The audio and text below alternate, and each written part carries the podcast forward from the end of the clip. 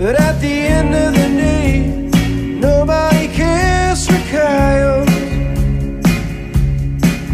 They're gonna burn us out, burn us out of town. Just like a two-faced lion, nobody cares for coyotes.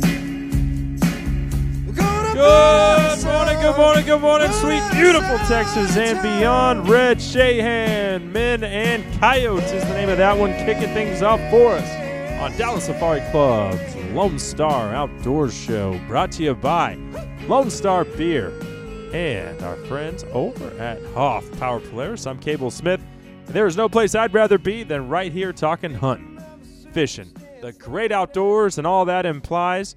So thank you so much for being here. And we've got a great show lined up for you today. So I don't want to waste any time today. Uh, we've got a lot to cover.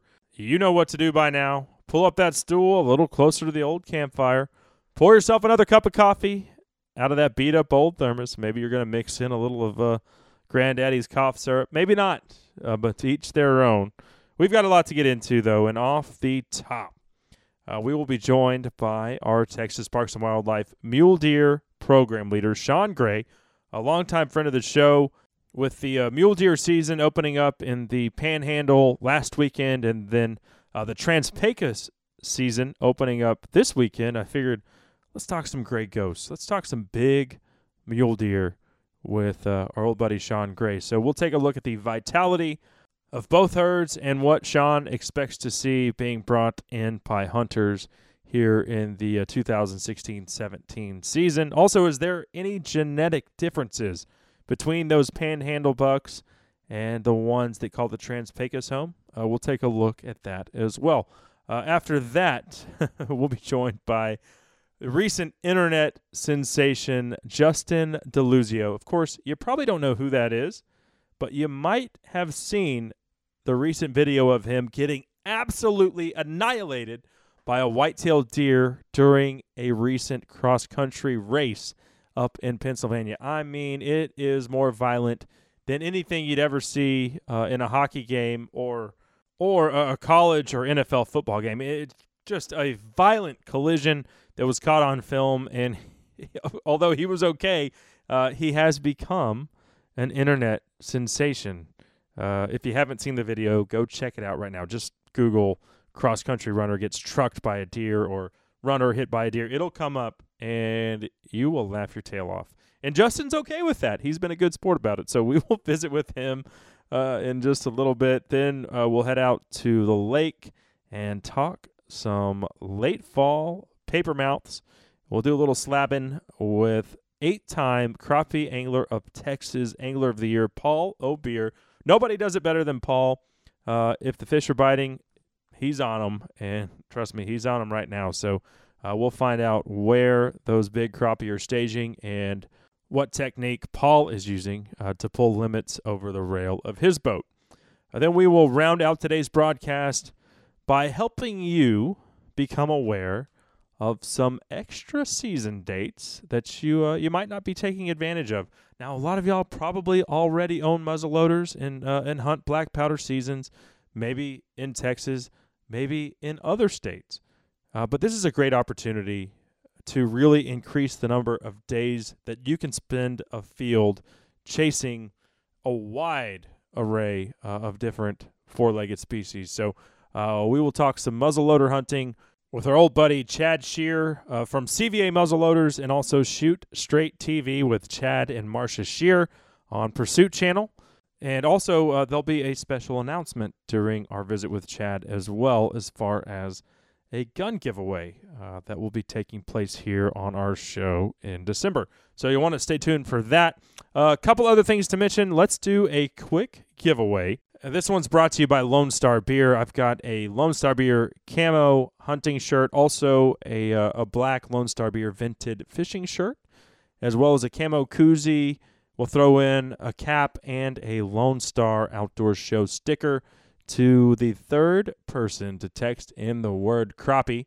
That's crappie to 214 289 7807. Text in the word crappie to 214 289 7807. We'll get you entered to win today's Lone Star Beer prize pack. Also, quick reminder this is your last chance to send in your November photo of the month submission. This month's grand prize a two man guided quail hunt with not only me, but also, and this is a lot more appealing than hunting with me, I guarantee you, but uh, our good friend and honky tonkin' singing, songwriting son of a gun, Zane Williams, will be joining us on that hunt. So uh, this month's winner will bring a buddy and get to hunt quail uh, with myself and Zane, courtesy of White Rock Upland Game Birds in Corsicana, Texas. And then our 12 monthly winners from 2016 will square off at the end of the year for our grand prize photo of the year hunt package brought to you by Coons Canyon Ranch. That's right, this year's winner will once again have the opportunity to hunt trophy axis deer or black buck with me down at the lovely Coons Canyon Ranch in Rock Springs, Texas. So get those photos sent in. Email them to Lone Star Outdoor Show at gmail.com. Better yet, post them to our Facebook page wall or uh, message them to me on Instagram. Let's knock out a break. We've got a lot to get into and not a lot of time to do it. So, up next, we are talking all things Gray Ghost. That's right, big mule deer bucks on the docket with Texas Parks and Wildlife mule deer program leader Sean Gray right here on DSC's Lone Star Outdoor Show.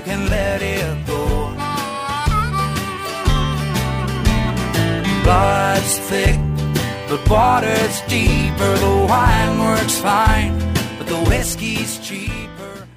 Hey y'all, Cable Smith here, and uh, my friends over at Three Curl Outfitters. They go where the ducks go. The last couple years, all those greenheads seem to be hanging up in Kansas. So what did Three Curl do? They went and leased 30,000 acres in north central Kansas. They're offering a full weekend of waterfowl hunting for $600 a gun. That's two days of hunting. It's all inclusive, not only the hunting, but lodging, hot meals. I mean, it's the whole deal. They're just giving it away. Are you kidding me? Uh, so check it out. You can find out more info at 3curl.com or call 214 455 0940 to book your Kansas waterfowl hunt today. I'm Craig Boddington. I'd like to invite you to become a member of Dallas Safari Club, one of the world's leading hunting and conservation organizations. As a member, you'll receive Game Trails Magazine, a monthly newsletter, and invitations to our monthly meetings and special activities. Join Dallas Safari Club, an international organization based in Dallas supporting hunting and conservation worldwide. For more information, call 800 9 GO HUNT or visit our website at www.biggame.org. Howdy, folks. I'm Lee Hoffpauir for Hoffpauir's Outdoor Superstore in Goldthwaite, Texas. I hope you're enjoying the Lone Star Outdoor Show. We've been a title sponsor for a number of years now, and we're proud to be a part of it. I'd also like to thank you for making Hoffpauir's once again the number one Polaris dealer in Texas. Please keep buying your Polaris products from us. Send us your friends, your neighbors, all your hunting buddies, and I promise we'll keep giving the best deals on a brand new Polaris in all of Texas. Whether you're looking for a Polaris for work or play, whether you need a regular Ranger or maybe a Ranger Crew, an RZR, they've got an all new Ace that you need to come test drive. We've also got four wheelers from a youth model all the way up to the all new Sportsman 1000. For your Polaris headquarters, Hoffpauir's Outdoor Superstore in Goldthwaite, Texas is who you need to see, call, or get on the web and contact today. You can check us out at hpolaris.com. That's H is in Hoffpauir, Polaris.com. Or you can come see us at Highway 84 West in Goldthwaite, Texas. And folks, Hoffpauir's has been in Central Texas for over 50 years now, and we couldn't have stuck around this long if we were steering you wrong. In the corners going 90, loving blindly falling head over heels over you. Every feeling that we felt was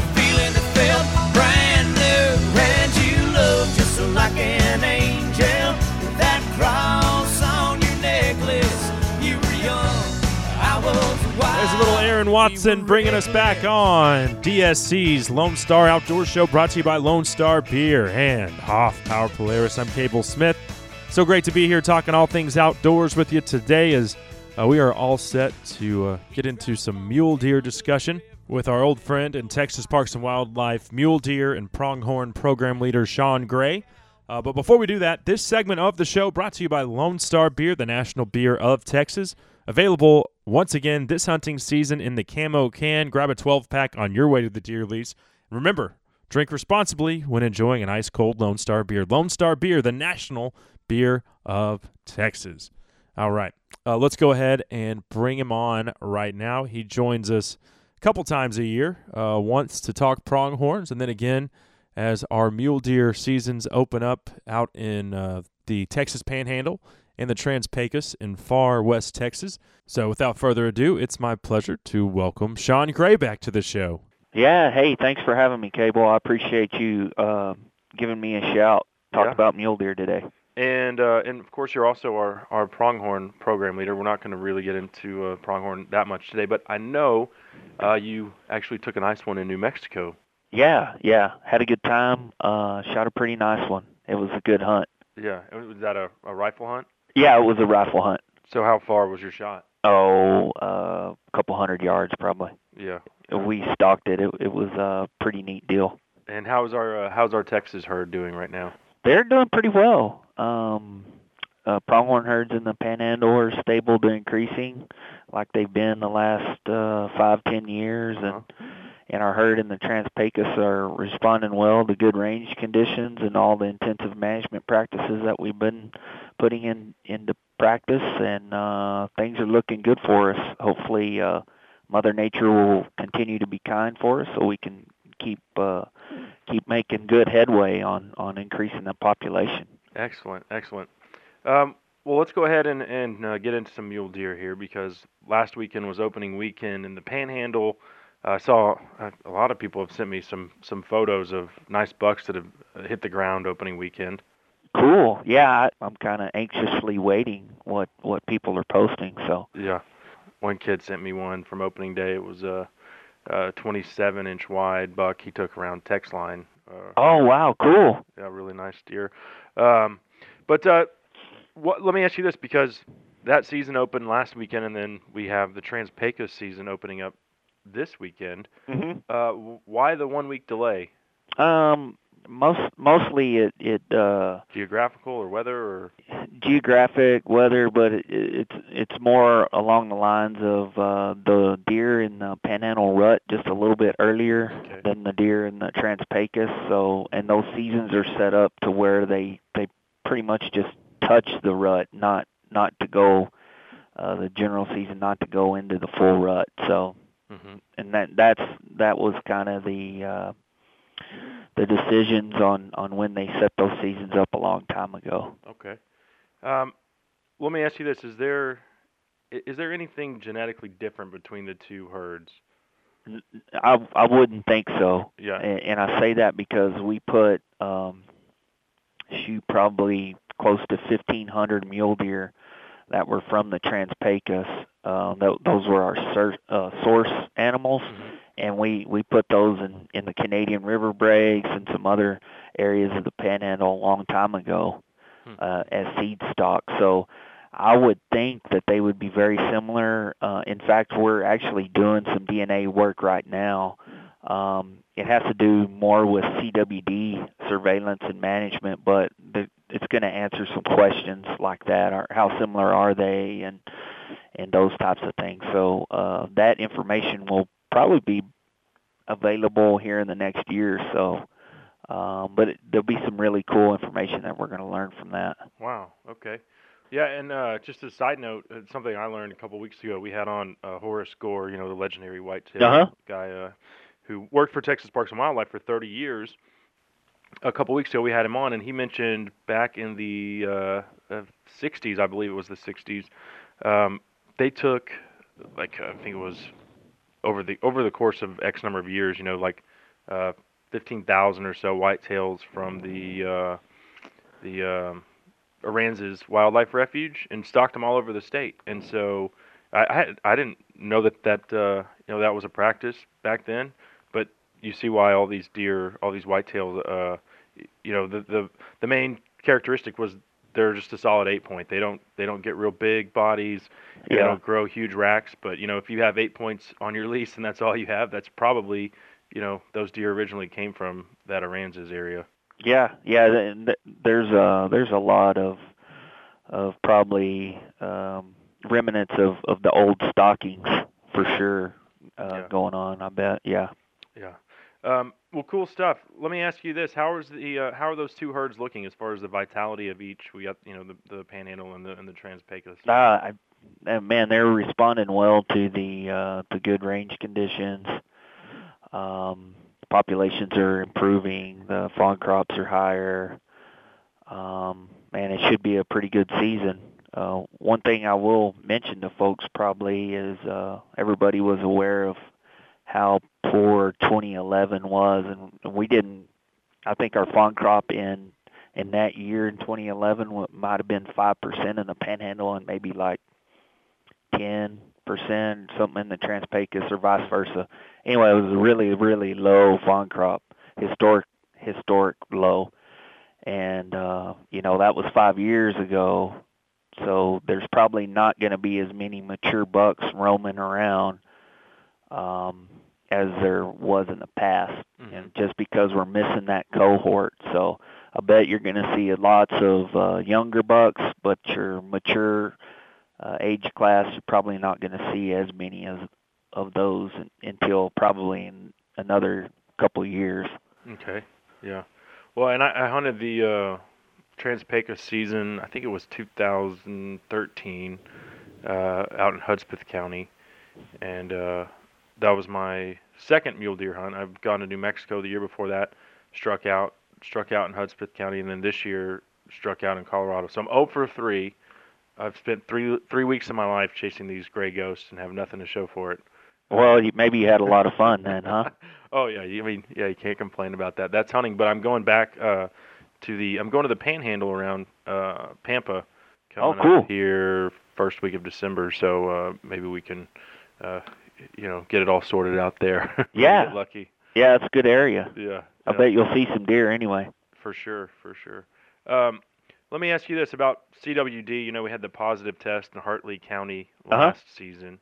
Uh, what is the latest on, you know, let everyone know as far as the mandatory check stations and all that? Uh, Yeah, yeah. So we have uh, we have two checkpoints mhm. this hunting season in Dalhart and Vegas. So from a hunter's perspective, if you take uh, Highway 60 that comes into the state from New Mexico and goes up to like Amarillo and then up 87, 287 all the way to the Oklahoma border.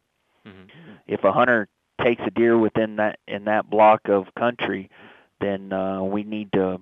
It's mandatory uh, sampling for CWD. So um, they can come to one of our check stations. They can call us. We've we've got uh, we've got a really uh, nice little pamphlet that's available at local stores in the area that they can pick up that has um, maps, locations of the check stations, the the dates and times they're open, cell phone numbers for each of the check stations, um, some of the the new regulations. So uh, I would encourage hunters to, if you're hunting in that area, um, to to get to get a hold of of that little pamphlet or go to our CWD web page on the internet. Uh, it's got uh, everything that you need to know about CWD and and uh, uh, if you do, if you're lucky enough to harvest a deer, please get it sampled. It it, it just helps everybody out, um, and uh, especially us. Reason why we're having mandatory sampling is is because you know the densities are so low there, and and it, it's hard to get a statistically sound number of animals uh, to test. So we we pretty much need uh, every sample that that uh, is available to us to, to to to pull and to get that tested for the disease. So Mhm. And what about in the Trans-Pecos? uh, Trans-Pecos, uh, kind of the same deal. We um, we actually ended up shrinking the zones a little bit, and we've got three check stations there: Cornudas, Van Horn, and and what we're calling East 62180. It's it's a big a big uh, TxDOT rest area on 62180 close to the New, Mex- New Mexico line. And uh, again, we've got all the information that you need to know in those little pamphlets, and, and go to our webpage. Um, and um, we Right. we we would gladly test a- a- as many and all deer as possible. So if you if you harvest outside these areas, we'd love to test that too. Okay. Right. Um, yeah. Well, you know, the thing is, if one if one deer tested positive, then other deer likely have it. Uh, so, Right. um, but uh, the thing about CWD is, uh, and and I wanted to get your take on that as far as the actual, um, you you know, visual symptoms manifesting themselves, uh, unlike you know EHD or, or blue tongue. Right. My understanding is, you know, this disease can not not lie dormant, but essentially a deer can live with it for a long, a lot longer than those other diseases, Sure. and not show external symptoms. So, have you ever personally seen a deer that said you said, "Oh, that's got that deer has CWD"? Because No. I can't seem to find anyone that. No, me personally, no. Okay, what external symptoms would? Well, it's it's uh it's real similar to a lot of other diseases. Um, you know, they, they slobbering. And, well, yeah, and they, and they look real poor. uh Um, they have a real rough coat. Um, uh, you know, they they'll have their head uh, lowered. They they work. They'll walk in circles. Um, But so but but this disease, like we said, it can lie, you know, Yeah. as far as the sure, symptoms are and yeah, the incubation period is long. yeah. and or it can be long. Yeah. And once they start showing symptoms, then they don't. They just have a few days to live anyway. May, Uh-huh. Maybe weeks, but it's within days Yeah. probably. I just can't. I can never find anyone that says, "Oh, I've seen what you know. I've seen a deer that physically was showing signs." of Yeah. CWD." Well, in areas that have higher prevalence rates, Uh-huh. that the chance of that happening is higher. right. And people have seen that, but uh, here in Texas, I don't think we've we've seen that quite yet. And I, I personally haven't seen it. Okay. Um, well, you know, here in recent years, Texas mule deer hunting has really become big business. I mean, if you call an outfitter up, a lot of them are booked years in advance. You know, that's kind of a testament to the quality of, of mule deer that we do have in the Lone Star State. Yeah, absolutely, absolutely. Yeah. Yeah, and that that's what people are after, and and that's the product. So, yeah, we uh, in general terms, um, it's a conservative harvest throughout most of the state, and uh, conservative harvest leads to older age animals, and older age animals produce better antlers. So, Right on. Right on. well, so uh, do you have plans to get out and, and take advantage of the season? of a mule deer season, I don't have any plans to go mule deer hunting uh this season. I wish I did, but I don't. Uh, I'll be doing some whitetail hunting, but uh that's about it. I and I wish everybody who goes mule deer hunting some success and luck. So, and if you harvest a deer in one of these CWD zones, make sure you you give us a shout so we can test it for you. Excellent. Well, hey, we certainly appreciate it, Sean. Always great to uh, to have you jump on the show, and uh, we look forward to visiting with you again soon. Absolutely. Thanks again, Cable, and uh anytime. Take care. Uh-huh, you too. All right, there he goes. Texas Parks and Wildlife Mule Deer Program Leader Sean Gray. Uh, that segment, by the way, brought to you by Sendero Seed Company, Texas Premier Seed Company. They've got anything and everything you need to keep a happy and healthy whitetail herd, including the Dr. Deer-backed buck forage oats. Check them out at senderoseed.com or call Rob Hughes at 1-877-610-SEED today. Well, let's take a break. Up next, if you haven't seen the video of the collegiate cross country runner getting absolutely trucked, mean, blindsided uh, by a white-tailed deer during a cross country race, do yourself a favor. Pull it up on your phone right now. Just search "runner gets hit by deer." It's one of the funniest things that you're ever going to see. Uh, luckily, he was okay, and he's been a great sport about it, uh, using this freak encounter uh, as a vehicle to increase awareness for his sport. So Justin Deluzio joins us next, right here on DSC's Lone Star Outdoor Show. Fought with my fist and I fought with my tongue. Confronted my fears at the point of a gun. All that I ask is one simple request. Just give me some peace, Lord. Cable Smith here for Deerview Windows. As a whitetail hunter, nothing is more frustrating than poor visibility in a deer blind. It can flat ruin a hunt. At Deerview Window Company, they manufacture windows solely for the use in deer stand and deer blinds. All of their windows and doors can be custom made to fit your specific openings, or you can select from standard sizes from hinged windows to sliding windows and everything in between. Visit DeerviewWindows.com to determine which style window is best for your deer blind. Plus, you'll get a free quote. Deerview Windows, where visibility matters. So, you know, I love my guns, and one of my favorite hobbies is target shooting. Grant Stinchfield here. Recently, I got to experience what it's like to shoot at the Rockwall Gun Club. It's an amazing place sitting on 70 acres, but what makes the Rockwall Gun Club so special is not just its first class state of the art facilities. Yes, it even has a 500 yard rifle range where your results show up on an iPad, but for me, it's the private atmosphere. It's like a country club for gun owners, 100% members only. And what's so cool is that many of the members are law enforcement officers, so it's common to be shooting next to the pros. The Rockwall Gun Club has 19 100 yard rifle stations, 19 25 yard pistol stations, and if archery is your thing, there's even a range for bow hunters. Now is the time to act. Become a founding member like me. The incentives they're offering are too good to pass up. The Rockwall Gun Club offers family and corporate memberships. Visit rockwallgunclub.com to set up a tour and see firsthand what it's like to be part of a private shooting experience. Visit rockwallgunclub.com. That's rockwallgunclub.com. Tell them Grant Stinchfield sent you. Howdy, friends. Cable Smith here, and many of you have seen my pictures throughout the last hunting season of my custom 7 mag. That rifle was built by Horizon Firearms. Horizon Firearms is a custom rifle builder here in Texas, located in College Station, and they specialize in extremely accurate custom rifles designed exactly the way you want them. Give them a call at 979 229 4664 or check them out at horizonfirearms.com. All right, this is Phil Robertson, better known as the Duck Commander. This is the Lone Star Outdoor Show. Abilene, Abilene. There's a town ahead that you've never seen. Maybe it's better if you. Abilene's the name of that one from Dave Alvin, bringing us back here on DSC's Lone Star Outdoors Show, brought to you by Lone Star Beer and Hoffpauir Polaris. I'm Cable Smith, and it is great to be here with you. I hope everyone had a wonderful Thanksgiving. I know I did. Uh, I took my three-year-old son Henry on his first duck hunt and spent uh, a lot of quality time with friends and family. That's what it's all about. Hope y'all did the same.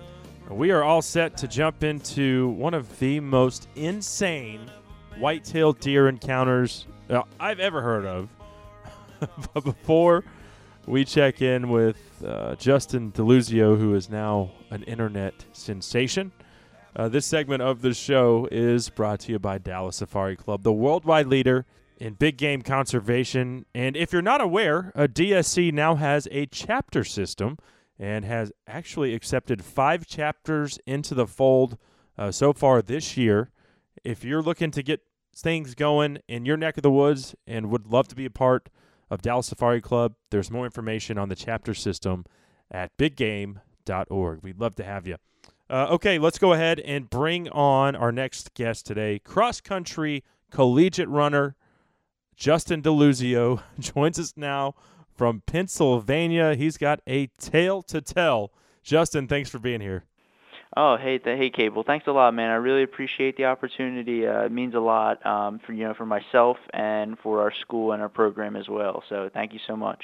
You bet. My pleasure. Uh, so you attend Gwynedd Mercy University in Pennsylvania, and are you actually a Pennsylvania native as well?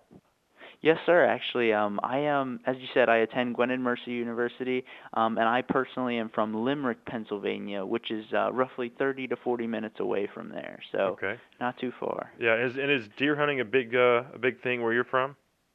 Um, I, I know that there are some there are some people around um, my area that do like to hunt. It's not a huge um, you know not a huge activity, but um, it's not out of the norm either. Right.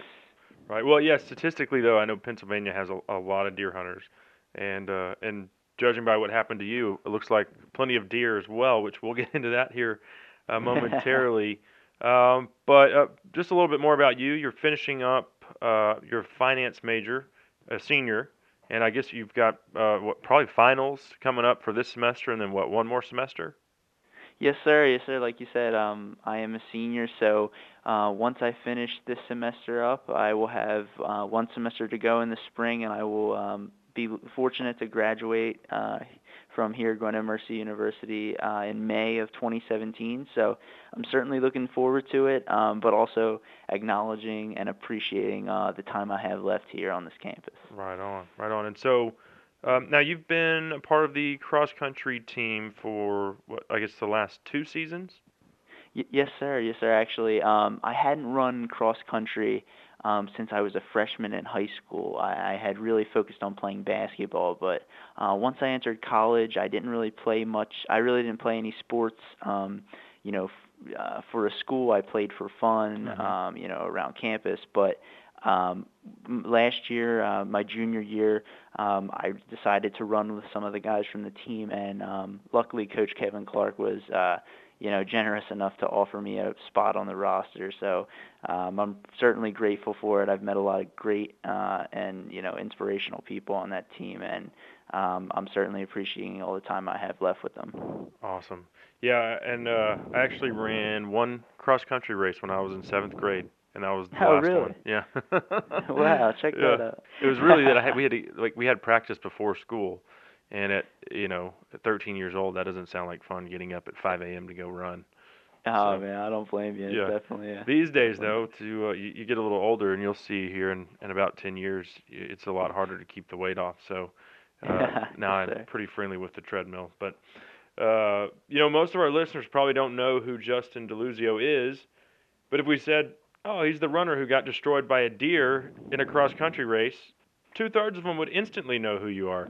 uh, yeah, yeah, cable. It's uh, it's certainly taken um, it's viral. I mean, it's everywhere. Yeah, it, it's it's become viral and um, definitely not something I anticipated. Um, yeah, I'm certainly grateful for everyone who shared um, and, and expressed concern for me um, because you know it, it's provided a, a a really uh, an opportunity for both myself, my and my school and and our program um, uh, really to to get our name out there and to uh, also to help the sport of cross country, Mhm. um, and it, it it really shows the I think the public um, what you know cross country runners, the perseverance and toughness of all cross country runners, not not le- not just myself. Right. And uh, and you're about just over a mile into a uh, a five mile race, and uh, I mean, what happens next is absolutely insane. If anyone seen the video, they know where we're going here. But if anyone hasn't, I mean, the collision that results from this deer hitting you is way worse than anything you'll see in an NFL football game on Sunday. I mean, you talk about blindsided. This thing lifts you out of the air and launches you three or four feet. I mean, it was incredible. yeah, I, I I have to say, Cable, he certainly um I certainly underestimated the ability of you know the speed and the strength of those deer. Um he he did he got me pretty good. Um I I will not uh definitely will not try and hold back on that. Uh I think the most uh, yeah, the mo- the most apparent thing to me is his ability to literally sweep me off my feet. Uh, as you can see in the video, you know when he hits me right around the left torso, he literally is able to get swoop my feet off of the air um, just because of the sheer force he's able to hit me with. But you know, I was very fortunate that one, it was a smaller deer, um, at least to my knowledge, and also that it didn't have some type of antlers, and it didn't hit me in a different spot. Um, so I'm very fortunate to be okay. Yeah. Oh, yeah. And and I'd seen some other interviews and knew that you were okay before I, I reached out to you. Uh, but I mean, just the sheer impact from that deer, and like you said, it, it didn't look to be like a big deer, uh, but just uh, it was running full speed. And and the other thing was is there was more than one. Uh, you hear somebody in the video, look out for the deer, and you see a couple deer running by. Um, so something must have spooked these these animals, and they ended up heading straight for your cross country race. Uh, Let me ask you this: Have you have you ever hunted? I mean, wh- do you eat a lot of venison? I mean, why were these deer so mad at you? that's actually that's a really good question, actually, uh, Cable. Uh, I've actually never hunted. I've never, you know, my family, you know, never been in, involved in hunting at all. To be honest with you, um, you know, as much as it is kind of a joke, I know a lot of people have said, "Have you become, you know, an avid deer hunter now?" and uh, you know, I, I mean, as much as uh, you know, I'd like to joke and say I'd want to get back at him. I, I certainly have no resentment towards that deer. He, he's he's really provided an opportunity for me and my school and our program, really. So, Um, I am somewhat thankful for him if that's kind of uh, odd. Um, Yeah. But uh, I will definitely not, probably not in the future, look into hunting at all. But uh, it, it, it's been fun, man. I mean, uh, what that deer was able to do just by hitting me, I, I can't, im- I could not have imagined Yeah. or anticipated what has happened because of it. Well, so he absolutely trucks you, like we said. And if anyone wants to see the video, uh, it's just just look up cross country runner gets hit by a deer. You don't even have to look up Justin's name; it'll be the first thing that comes up. Uh, and I'm and I, I know that other news outlets have reached out to you, Fox Sports. I mean, you've been, you know, people have really taken interest in this. Yes, sir. They, I, I, and you know, I'm, I'm still a little bit surprised as to how much, like, why, how much interest it's gained. Um, you know, I, I know it's, it's very, you know, it's unlikely. Uh, it's not something that happens every day to You cross have- country runners. I'm sure you have better odds of getting struck by lightning. that that on that that might be true. I I'm not really too sure of them, but um you know, I think the human interest aspect is is kind of it's really just amazing to me that that people were so interested on uh by it. Um I'm certainly not complaining. I'm very grateful, you know, because like I said, it it's provided a good opportunity to promote um, you know, my school, myself, um, the sport of cross country, and also, uh, you know, which I, like to say is a bigger part of the actual story. Uh, it's it was a demonstration of teamwork and camaraderie that um, uh, that I really think should not go unnoticed by just me getting hit. My teammate and my friend Matt French, who, you know, went out of his way. Um, and as you said earlier, this was our last cross country race. Yeah, last uh, one ever because you're you're Yes, seniors. This is it. Yes, sir. Both as seniors, he, you know, he helps me up after falling to the ground, um, and you know, he sacrifices his race uh, really just to motivate me and to run with me. Uh, you know, this is a kid who I've known since my freshman year, and you know, he definitely could have run a, a faster time. Uh, it was a really a nice way to to cap off our season. Um, I'm certainly thankful for all of what he's done. I I think he he deserves a lot of you know respect and uh, notice for what he did. So Sure, Um, sure. But let's go back to when you're lying on your back after this thing just uh, completely mollywops you, and uh, what is going through your head at that moment in time? yes, sir. And so, did it knock the air uh, out of you? I mean, it, it looks like it had to hurt. It, it, it, I mean, it, it definitely caught me by surprise, um, because of the adrenaline rush that I had, knowing that it was my last race, you know, knowing that it was a long, you know, it's, it's relatively a long race, um, you know, I, I had a lot of adrenaline going, so when I was knocked down, I, I really didn't feel the pain as much. I, I was more focused on the rarity of the occurrence. I, I, I really couldn't believe uh, what had happened. Uh, I had to acknowledge that it did just happen. Um, he, it, he he still um, when he hit me, the part that his body actually hit me with really does not hurt at all. Really, the only part that uh, he hurt me was um, where I fell on my right hip, Uh-huh. uh, and it and it's just a you know like a deep bruise, but um, something that uh, you know that can heal over a couple days or a week or so. So um, I really wasn't concerned too much with um, you know my injuries. Yeah. I really just wanted to finish um, because one, uh, you know, my teammates, my coaches um, have all supported me throughout the season. Um, and you know, they've given me an opportunity that I could not have forgotten, and I I think I owed it to them to to finish the race.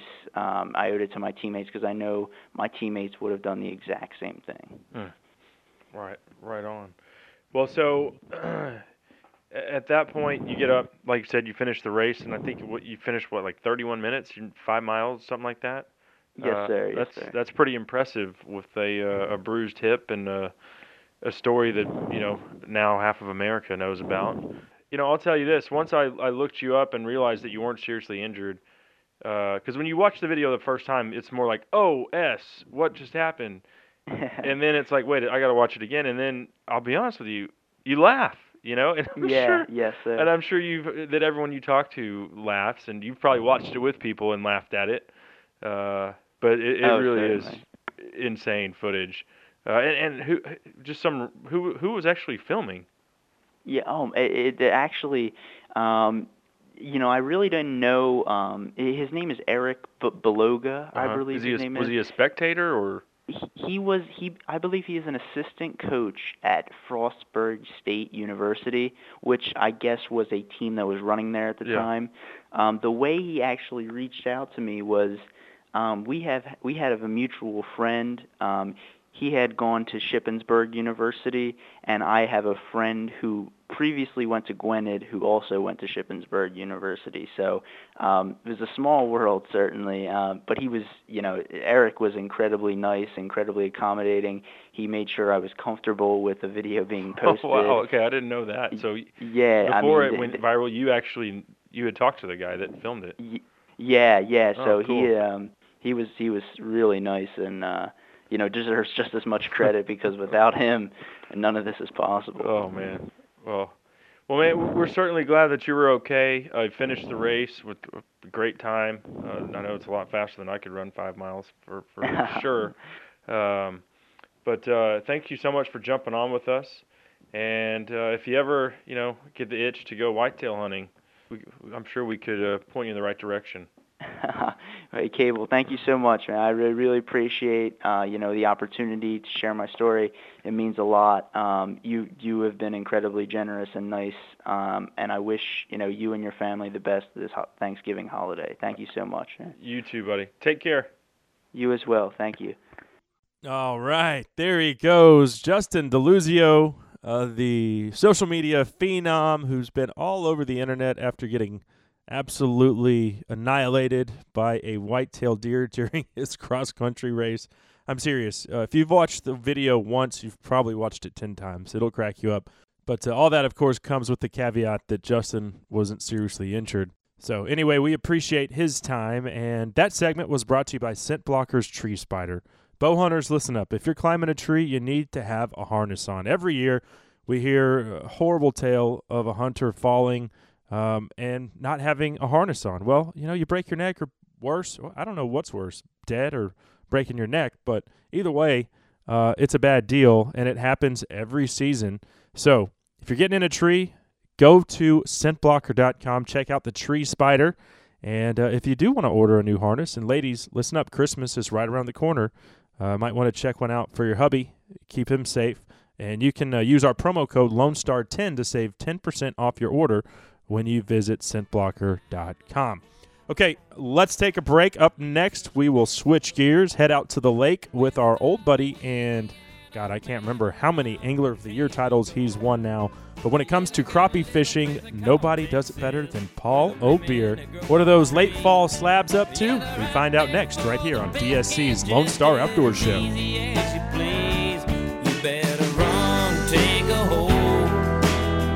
How you gonna get young before you get old?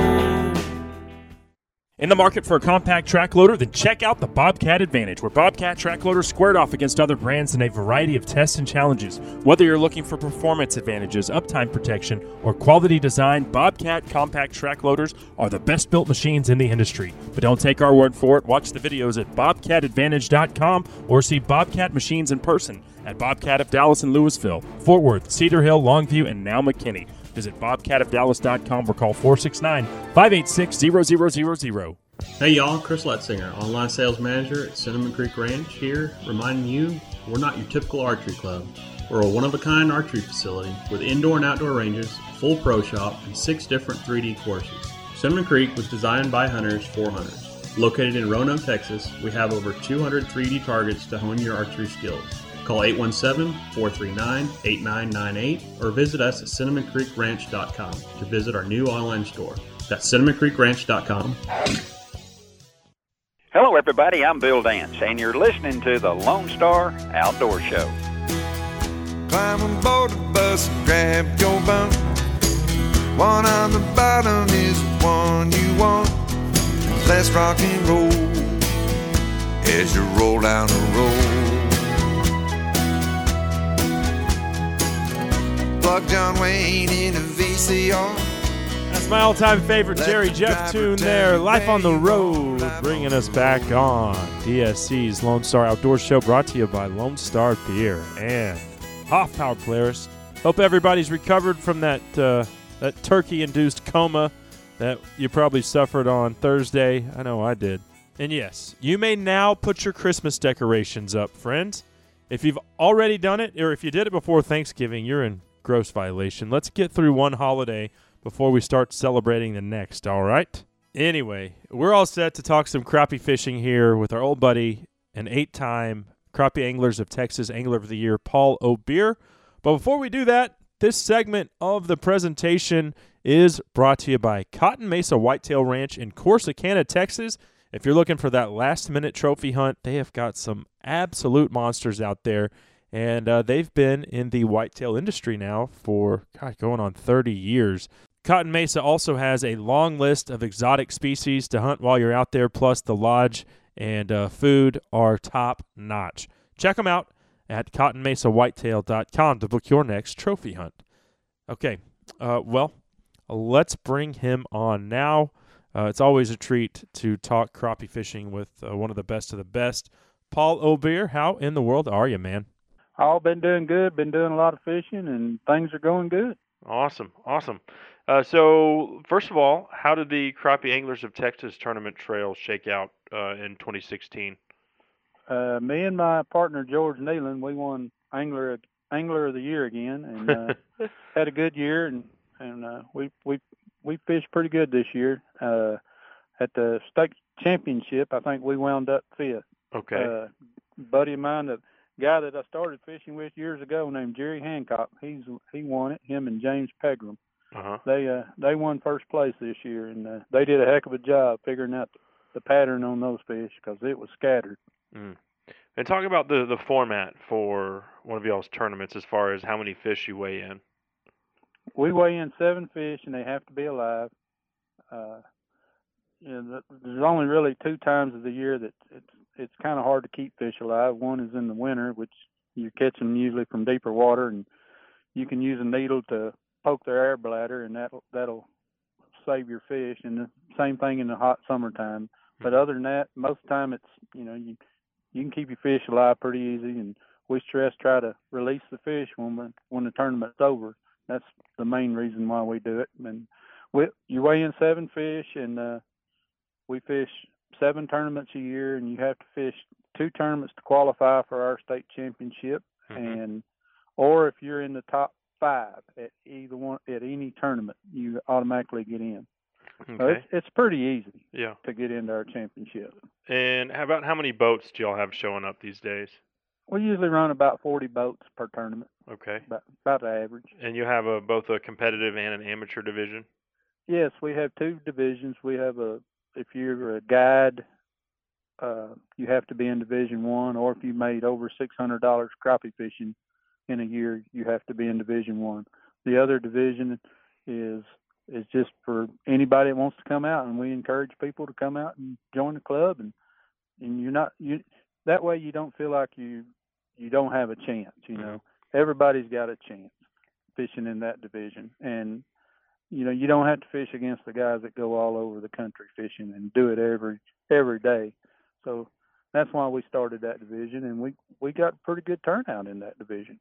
Let me ask you this: I know you've fished other states and you've fished other tournament trails over the years. Uh, do most states have a you know a specific crappie dedicated tournament trail? Uh, well, yeah. I know there's like crop there's- there's crappie masters, which is not dedicated to one state, but it kind of travels all over the place. Uh, but what about other states? Have you seen this kind of uh, organization? Yes, Louisiana has a crappie uh, club, and uh, Mississippi, and I, I, let's see, Illinois, Missouri. Uh, there's several. Uh, I think we're probably running the biggest membership. Uh, we're running about anywhere from 250 to 300 a year, and that's that's a member of Crappie Anglers of Texas. Okay. So we're we're probably one of the biggest crappie organizations around. Uh huh. And, and what's the website if folks wanted to uh, check it out? crappieanglersoftexas.com. All right. All right. Well, uh, let's go ahead and get to the, the juicy stuff here. Uh, I know you've been on the water a lot over the last couple of weeks. So, first of all, you know, we had these temperatures finally. You know, it looked like winter was going to show up there for a few days. Uh, temperatures got into the, uh, you know, the, the upper 30s at night. What did that do to uh, the crappie bite? Uh, actually, to me, it's made it a lot better. The uh, the fish were kind of scattered. Mm-hmm. They they were kind of in between. They didn't really know what they were doing until we've gotten some of this colder weather, and it's pushed those fish to deeper water, uh, and and it makes it easier for you to catch them. Really, uh, we've we've been noticing on uh, two or three different lakes now that the fish are starting to get on their winter pattern. Mm-hmm. Mm-hmm. Okay. It's made the bite a lot better for us. And for anyone out there who's not, you know, real familiar with wintertime crappie fishing, uh, talk about, you know, where you're finding them and, you know, what that pattern uh, essentially looks like. Uh, what we're looking for is we're going to deeper water down toward the dam or off main lake points where you got access to deep water. Uh, I'm talking anywhere from 20 to 30 to 40 foot. Mm-hmm. Uh, Lavon is on the dam at Lavon, it's kind of a stair step. You've got a couple of like from about 18 to 22, it drops off, and then it drops off again about 24 to 26. And those fish are hanging on those drop offs. Early in the morning, they'll be in a little shallower, 18 foot water maybe. But as the day goes on, they just steadily move out there to that little bit deeper, 24 to 28. And uh, we're we're not even spider rigging. We're just using one pole with two eighth ounce jig heads on it and letting it go to the bottom and picking it up about six or eight inches off the bottom and just holding it still. Hmm. And just barely moving with your trolling motor. Okay. Bump your trolling motor and just stop. And you can see the fish on your graph and you can almost call when you're fixing to get a bite. you're look, we're looking for we're looking for big schools of shad. You can see the shad above them. They're in about that 20 foot, 18 to 20 foot range, and those crappie are underneath them. Uh-huh. Okay. Yeah, uh, I imagine you know you talked about main lake points. Um, are you looking for the wind-blown ones? Well, you know, bass for- fishermen always swear by you got to get on the the wind-blown points. Catfish, you know, guys that are after big catfish, the same because that's where those shad get pushed up, and so ultimately that's well, where, it's it's the same thing with crappie fishing, but Uh-huh. you're trying to pick a day that where you don't have a whole lot of wind yeah. because because you know you're trying to set in one spot uh, with In deep water, the trolling yeah. motor in deep water, and it don't take a lot of wind to get you moved around very much. hmm And and uh, yes, at Ray Roberts, uh, we call it. There's a cove down by the dam. There's a cove there. It's got a big point on it. It they call it Party Cove. Everybody does, but on that point, you got from five foot against the rocks to 60 foot water, and it just makes a a circle. You know, a half horseshoe around that point. and you just have to figure out where the fish are. And by looking at your graph, you can see where the bait is. If it's in like the other day, it was in 30 foot water, and, and uh, that's where I found my fish. How did people catch fish before electronics? I, that's amazing. I isn't it? don't, I don't know. I don't, I really don't know. Uh, It, the electronics takes a lot of the guesswork out of these days. Yeah, yeah. Well, so as far as the the the fish's behavior, though, are they feeding pretty aggressively, or is it is it a, like a slow, you know, just a little tap? Tuesday when I was over there, uh, we were catching them. Started out early, and the bite was real light. I mean, you, it, your pole would just kind of get heavy. Mm-hmm. But as the day got up, goes on, the bite gets more aggressive. And after about, oh, it seemed like about one or two o'clock, it started to slow down again. But but from anywhere from usually from nine to twelve o'clock, that's that's been the best bites in the morning because I think what those fish do is they push those shad up against those rocks and they feed at night.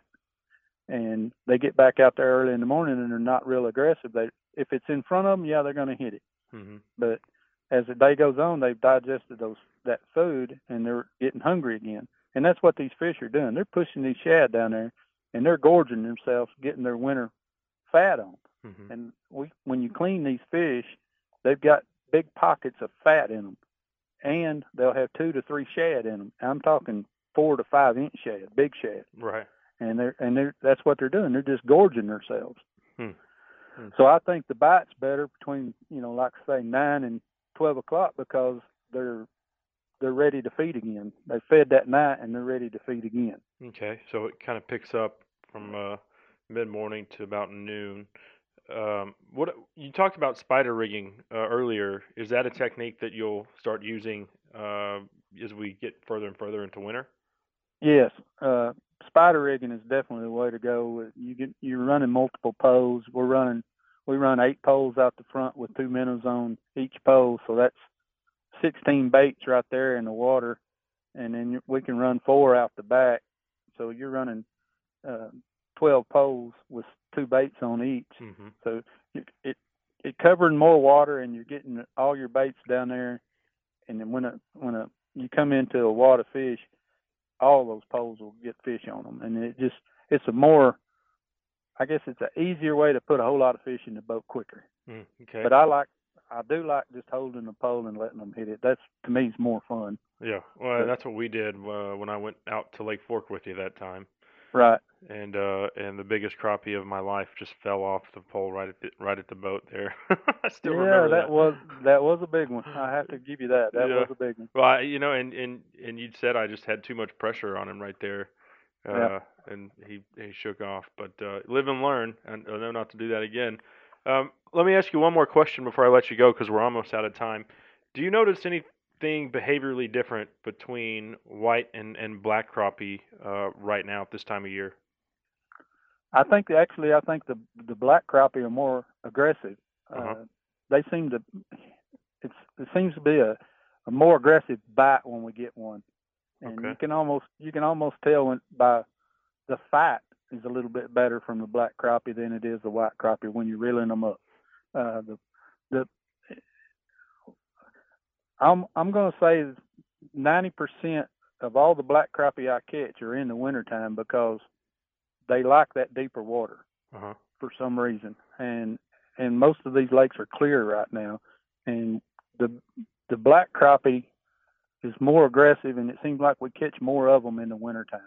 And do they do school up time. together, or is that Oh yes, oh yeah. The, you you might catch, you know, we we've had several times over there where you'll catch a black crappie on the top or the bottom, and a white crappie. You'll have two on at the same time, and they're different species. Uh huh. Interesting. Okay. Awesome stuff. Well, uh, are you doing any guided trips right now? Yeah, we're I'm doing some right now. I've been I've been actually Jerry, my buddy of mine, Jerry Hancock's guide service over at Lavon. I've been trying to turn some on to him because that's what he's doing full time now, and I'm still just doing it part time. But people want to go during the week, I send them to him, and uh, and we got kind of got a deal worked out where he helps me and I help him out with the guiding. And so, if people wanted to uh, go fishing with the what is it, eight-time angler of the year for crappie anglers of Texas, Uh, yeah, yes sir. how can they get a hold of you? Uh, nine seven two eight one six twenty four eighty one. Right on. Well, Paul, always a treat, my friend. I uh, I'm certainly looking forward to tagging along. I'm going to invite myself, uh, but I don't think you'll mind to tag along on Lake Lavon sometime here in the near future. No, I would not. All right, man. Well, hey, always great talking crappie with you. We certainly appreciate it. Well, thanks for having me on the show today. All right, happy holidays. Thanks, sir. All right, there he goes, our longtime friend and fishing buddy, uh, crappie legend himself, Paul O'Beer. That segment brought to you by Rustic Reminders Taxidermy in Marion, Texas. Uh, now they've got a second shop open in San Antonio as well. Josh and Becky Gunther have been taking care of all of my trophy mounts for, gosh, six years now. I can't believe it's been that long. Uh, they do impeccable work and offer a fast turnaround time.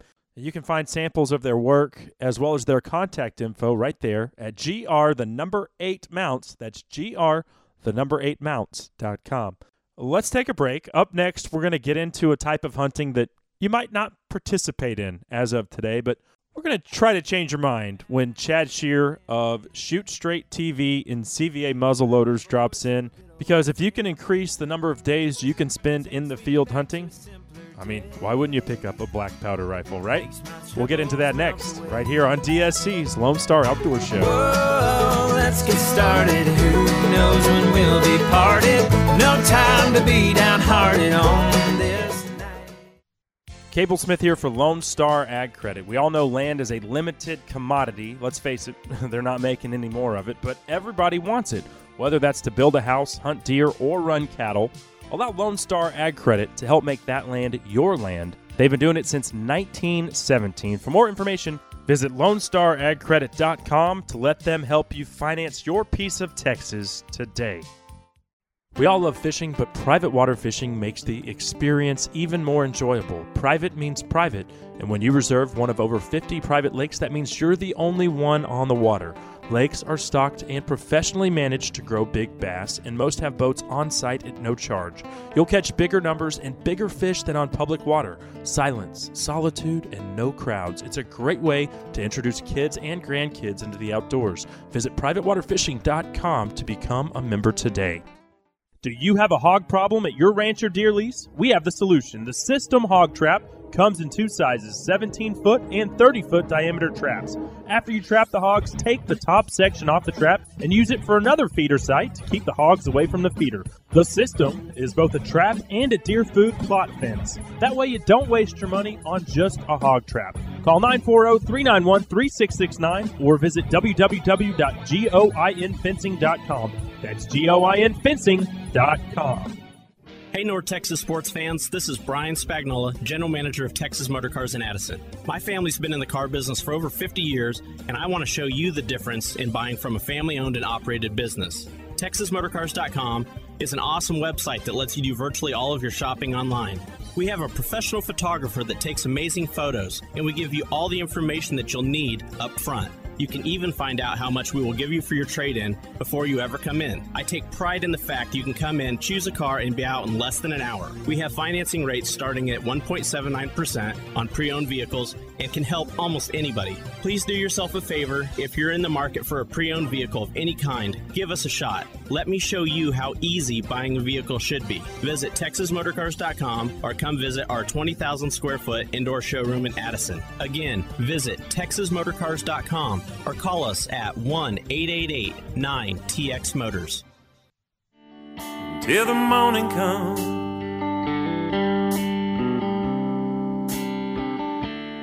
Until the morning comes.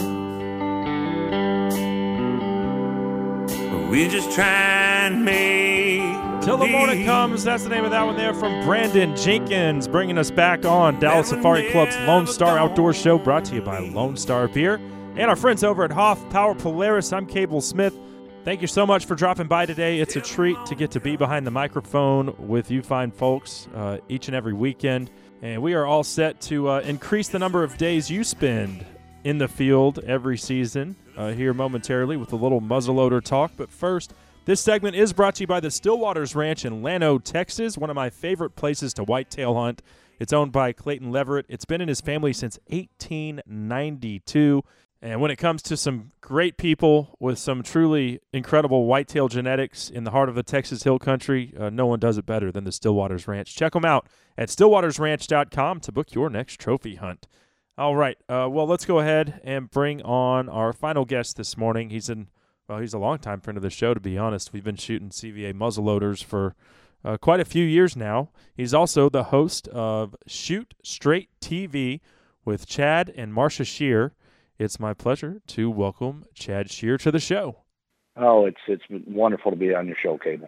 Well, I certainly appreciate it. First of all, how has your hunting season been so far for you and your family? Not let's not get into your your uh, outfitting yet, but just how it's been uh, for the boys and and for you and Marsha. You know, we've had a great season. Uh, we started here in Montana, and then we went up into uh, Alberta, and uh, I was fortunate to take a big antelope up there. Had seven-inch uh, cutters on him. Oh wow! And then we went over into Saskatchewan for waterfowl, uh, which was amazing up there with uh, northern Saskatchewan, Saskatchewan wilderness hunts, and then back into Montana and did a, a bunch of upland birds, and then uh, Walker took a good good deer with his uh, new CVA uh, plains rifle, and uh, Marsha took a a good uh, mule there. And then White Wyatt went and uh, took a big whitetail other day, and, and then then uh, we had a pretty cool cool night. Um, we got in on these elk, and in Montana right now, uh, the numbers are up, so they give us two elk tags, um, one for a bull, one for a cow, and oh, Black wow. shot. Uh, my 14 year old shot a, a five by six bull and a, a cow in one night. So wow. it's been been good. Oh, Been you can't beat that. You can't beat that. So, you know, in addition to, to hosting a television show, um, you're also, I mean, full time outfitting this time of year. Um, and you're primarily, I mean, you're up there in Montana, so are you guys primarily doing elk and whitetail?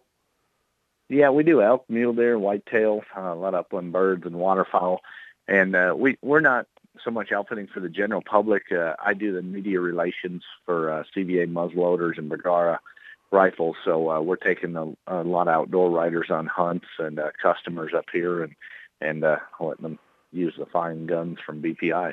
Oh, awesome! Yeah, so uh, I guess I'll have to throw my hat in the ring for that opportunity coming up here. Yeah. oh man. Um, well, as far as upcoming or current muzzleloader season, you know that's the uh, that's the thing that I really like about muzzleloading. Um, it, it, the appeal for me is it's just more days in the field, more hunting opportunity, and it's it takes you back. I mean, this is kind of how our forefathers did it. You, know, you think about those pilgrims, you see those images of them with a turkey. You know, well, mm-hmm. they shot those with you know a musket essentially. Um, right. And you know, walk us through how things have evolved though over the years to the point from back then to where we are today. You know, as far as uh, the current um, muzzleloader technology. Well, let me say this: I love the old oldies. Uh, I love the the flint locks and the cap locks and all that. But I tell people this isn't your grandfather's muzzleloader anymore. Um, Yeah. We the muzzleloaders uh, have changed so much, and and it's still the still the one shot challenge, and you you still you get one shot before you have to reload, which takes a little bit of time, and also it limits uh, your distance and your range. So um, that those are the two things. But today with the the uh, break action muzzle loaders, uh, like CVA has with the quick release breech plugs, it makes it easy to to clean these guns. Um, they're very accurate, and how Hodgdon's come out with the the pellets where you can use IMR uh, white hots uh, or the Pyrodex or triple seven. Those pellets are pre-measured in 50 grain increments, so you just have to either put two or three down the barrel, depending if you want 100 or 150 grain load. And then with power belt bullets, it makes it it's simple to load them, and uh, you can have incredible accuracy. And one thing I like is uh, I saw this year Texas even it seemed like uh, my memory serves me right opened up a few more areas for muzzleloader season. Yeah, ni- 90 counties actually. So uh, whitetail season's going to end for most folks, but you know, 90 counties is still a lot of counties, and that's uh, January 2nd through the 15th. There will be a Right. muzzleloader only late season. So yes, more opportunity awesome. there. Yeah, it's pretty cool. Right. Um, well, and that's one thing that's cool is uh, you go into retail stores and that Cabela's, um, for example, they they carry them in so many other retail stores. They make it easy that you can go in and get the scope packages where the gun comes with it's already bore sighted. There's a scope on it. Uh, there's a sling on it. It comes with a case, and, and you just got to go and fine tune it at the at the range, and you're good to go. Yeah, no doubt. Um, let me ask you this though, and, and as someone who, I don't know, I- think that obviously the more times you shoot, the more powder and stuff's going to build up in that barrel. I like to, I like really, it was up to me, I like to clean it after like every two shots. What is your recommend recommendation on that before you actually start seeing, uh, you know, varying degrees of of bullet uh, drop or inaccuracy?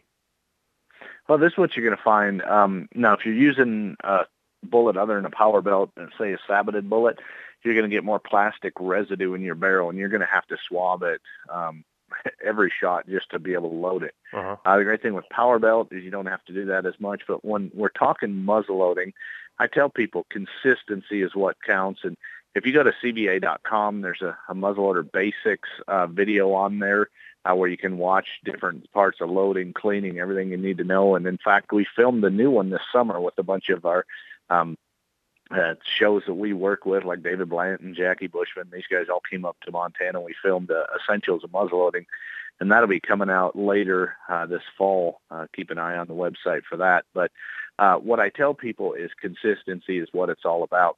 For me personally, what I've learned is I like to take a, a saliva patch where I'll just take a clean patch and put a little saliva on it and run it through the barrel after each shot. Mm-hmm. And what that allows me to do is I don't get the uh, carbon or the fouling buildup in there. Uh, with with some uh, powder, primer, bullet combinations, you can get a carbon ring down in the, the bottom of your barrel, And what that does is you think you're loading your gun consistently, and you think those bullets are right against the powder, and you're actually against a, a carbon foul, fouling ring, and so you sh- could short load your uh, gun. So the first thing you want to do, and I'm not trying to throw too much information too quick, but the first thing you want to do is when you load that muzzleloader on a clean barrel, make sure that you seat that bullet up against the powder and you don't crush it, but make sure it's firm there. And then take like a gray Sharpie um, and mark it, or if you want it, you can take a little screwdriver, make a little notch right there. Just I, I prefer a Sharpie is better, but just mark it right there so you know every time you're loading at the same place. And then once you're shooting it, a saliva patch every shot because that's going to give you a consistency. If you Mhm. keep shooting that gun over and over and again, the dirtier it gets, the more fouling is going to be in there. And what it does is it changes the pressures uh, when you're shooting. And what what it'll do is I call it the ladder effect, where your bullets the the elevation will start to change and you start creeping up because you have higher pressures in the barrel, and so you start shooting higher. For example, I've seen as much as when I've been testing it, going 10 shots without uh, swabbing my barrel, and I can have five or six inch uh, deviance in, in height from Hmm. being dead on to, to shooting five inches high. Wow. Yeah. Okay. Yeah. And and you know that was something I the very first time I I took my CVA out to the range and and started shooting it. I noticed immediately like wow you, you really do have to to clean it uh, uh pretty frequently. So yeah, I try not to go more than and, that, two and shots. that's any and that's with any muzzleloader, any inline. You want to do that. and You want to have the consistency. Sure. One thing I'll throw in here too for some of these guys that um, used to use cap and ball and and that whatever you do with modern inlines and modern bolts and sabots and power belts, never use bore butter when you're loading your bullets. Um, that's going to really mess your accuracy up. Hmm. Okay. Right on. Right on. And, Um, and then right want to take and you want to follow your barrel properly. One thing I always tell people is hold your make sure your gun's unloaded, point the barrel down towards the ground when you're going out at the range because if any oil settled in down there from when you cleaned it or in that breech plug, you want to make sure that's out. But also your breech plug is clean and when you pop that cap, you'll be able to see it. It'll blow a little dirt or or anything there. And if you're like in Texas in a dry area, make sure you're not pointing down where there's a lot of grass because you never want to start a fire. Right. Um, let's talk about the lethality of today's muzzleloaders. Like, I know I'm shooting a, I think it's a 230 grain power belt bullet out of my uh, Optima, and as far as knockdown power, I mean that's a lot of force. It, that's not messing around. No, it's it's not messing around. Um, what I tell guys, if you're shooting 100 grains of powder, um, your guns are good out to 150 yards consistently. Um, and then for me, we hunt a lot of open country where I got to reach out to 200 yards. I don't I don't like shooting over 200 yards because from two to 250, that bullet drastically drops. Um, just depending on your load, um, just to give you people a ballpark idea on that, if you're shooting a 150 grains of powder with like a 270 grain power belt AeroLite, or I'm sorry, 270 grain power belt platinum, that bullet, if you're sighting it, a lot of guys will sight them three inches high at 100, so they're dead on at 150, and then it's going to drop about seven inches um, at 200. I mean So, that's fast. Um, yeah, so Yeah. a lot of it's ballistics about like a 30-30. Mm-hmm. Um, but of course, like a power belt on the website, you can look it up. You look at your barrels. You can look at your um, how you load it with which bullet, and they'll give you your ballistic charts on there. But I always tell guys, go check your rifle, test it, make sure it's uh, doing what it's doing, depending on the the humidity in the air and the temperatures you're shooting at. Mm. Yeah, and, and I love the challenge of it. Like we said, it's one shot, one kill, um, and it's in between bow and rifle. Obviously, you can uh, you get um, you know you don't have to get as close as you would with with archery tackle, but then again, you can't reach out at 300, 400 yards really effectively with the muzzleloader either. Um, I had a one shot, one kill. Back to that, I came home empty-handed from Colorado um, this year, and I mean, uh, 150 yards. I tried a free-handed shot. This giant buck was just, he just came out of nowhere and was just, he saw me before I saw him, and I shot Yep. and clean miss, and he ran 50 yards and turned around and just was standing there looking at me, and I was of course fumbling, Oh, trying yeah. to. You never, you never realize how bad you are at reloading until that moment's there, and you're like, oh, you know, you're trying to reload it as fast as you can, and poof, Yep. He was gone. So Well, and, and Colorado makes it a challenge too, because up there every state's different, but up there you got to use loose powder, open sights, and uh, so it it makes it even a little more challenging. You can use power belts, which are good, but yeah, um, when you got to reload loose powder and and uh, you got a little wind blowing and adrenaline pumping and everything, No, I was just fumbling around like a buffoon for the most part, and he's looking Yeah. at me, and you know the gig was Yeah. up. Um, well, Yeah. what's new from what, what's new from CVA this year? You know, CVA's got some great new products. We've got the uh, Accura uh, LR uh, that we introduced, and what that is is that's our Accura V2, but we have a 30-inch barrel on it. We've had people say, "Hey, we want a little longer inch barrel," so we call it the LR for long range. And um, I'll give you a sneak peek. Uh, at uh, 2017, we have the PR coming out, which is on our MR uh, action, but it's it's also has a 30-inch barrel from 27, and uh, you'll be able to get those uh, next year. But right now, that LR is an amazing gun, and we've had a lot of great success with it. Excellent. Well, hey, I just wanted to kind of uh, throw one tip I've noticed out there when applying for for Western uh, big game hunts, and obviously, you know, states other. Us Texans, we like to come up to your neck of the woods, and you know, New Mexico, Mhm. Colorado, you name it. Um, but I don't. I've seen that not as many people apply for the muzzleloader tags. You know, it seems like, especially for elk, archery elk is like, you know, that's the number one thing people are applying for. I think there's a lot of opportunity people might not realize is out there uh, for you know, you know drawing a nice muzzleloader tag. You are totally right. And for example, Colorado is a great example. Uh, they allow you to hunt during archery season with a muzzleloader if you draw that tag. So you're out there when these bulls are bugling, and it's a wonderful thing. Yeah, muzzleloader tag for mule deer, and then I also purchased an archery elk tag. Obviously, wasn't hunting Yeah. both at the same time, but uh, the fact that those seasons coincide, you know, just more and more opportunity uh, out there. Um, well, Chad, the, the show is all about uh, family and hunting and, and the outdoors, and, and I think that's why people enjoy it. If you want to tell us where and when folks can catch it, Yeah, you can watch Shoot Straight TV. We're on the Pursuit channel, which is on Dish and Direct Network, which is uh, if you have any basic package with those, you can find them. You can also watch them uh, on our website, shootstraighttv.com, uh, or on YouTube. We've got so many of our shows uploaded there, and uh, you can watch it uh, Tuesday nights uh, down in Texas. It'll be 9:30 p.m. prime time. Uh, we're also on Monday afternoons and uh, Friday afternoons, and uh, it is. It's all about hunting with the family, my wife and my two boys. And apologize, I got a little frog. We've been hunting for about seven seven uh, weeks straight now, and getting up at five in the morning, going to bed ten eleven at night. So uh, get a little wore down. So I apologize for my voice this morning. But check out Shoot Straight TV and uh, make sure you see all the great CVA uh, guns that are are out there. Yeah, well, no rest for the weary. Uh, speaking of all those great guns, uh, we're going to give one away in December for our uh, photo of the month contest. Which model uh, do you think we uh, should get into the hands of one You know of our what? We're going to do the CVA Wolf for you guys, and uh, we'll get one sent out with the scope package, so Oh, it's all all set up, ready to go. Rock and roll, man. Well, hey, we hope you have a great rest of the season, Chad. Thanks for making time for us, and uh, we'll talk to you again soon. You bet. Thanks for having me on your show. All right, there he goes, Chad Schearer from CVA Muzzleloaders and Shoot Straight TV. And you heard it from him. Uh, great December photo of the month grand prize to be thinking about a CVA Wolf 50 cal with the scope package. Uh, so start thinking about which photo you'd like to submit next month. Uh, that segment, by the way, brought to you by Rudy's Barbecue, where you can stop in for breakfast, lunch, or dinner and enjoy Rudy's true Texas style barbecue. Uh, unfortunately, just looking at the clock here, we've got to go. Got to get out of here. Thanks to Chad, as well as our other guest today, Sean Gray, our Texas Parks and Wildlife Mule Deer Program Leader. Also, Justin DeLuzio, uh, the Pennsylvania cross country runner who absolutely got annihilated by the whitetail deer during a recent race. Uh, what a good sport. We appreciate his time.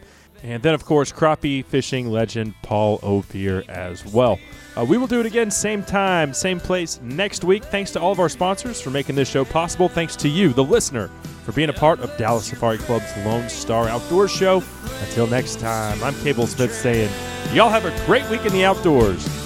The wind's not letting up, and the situation is dire.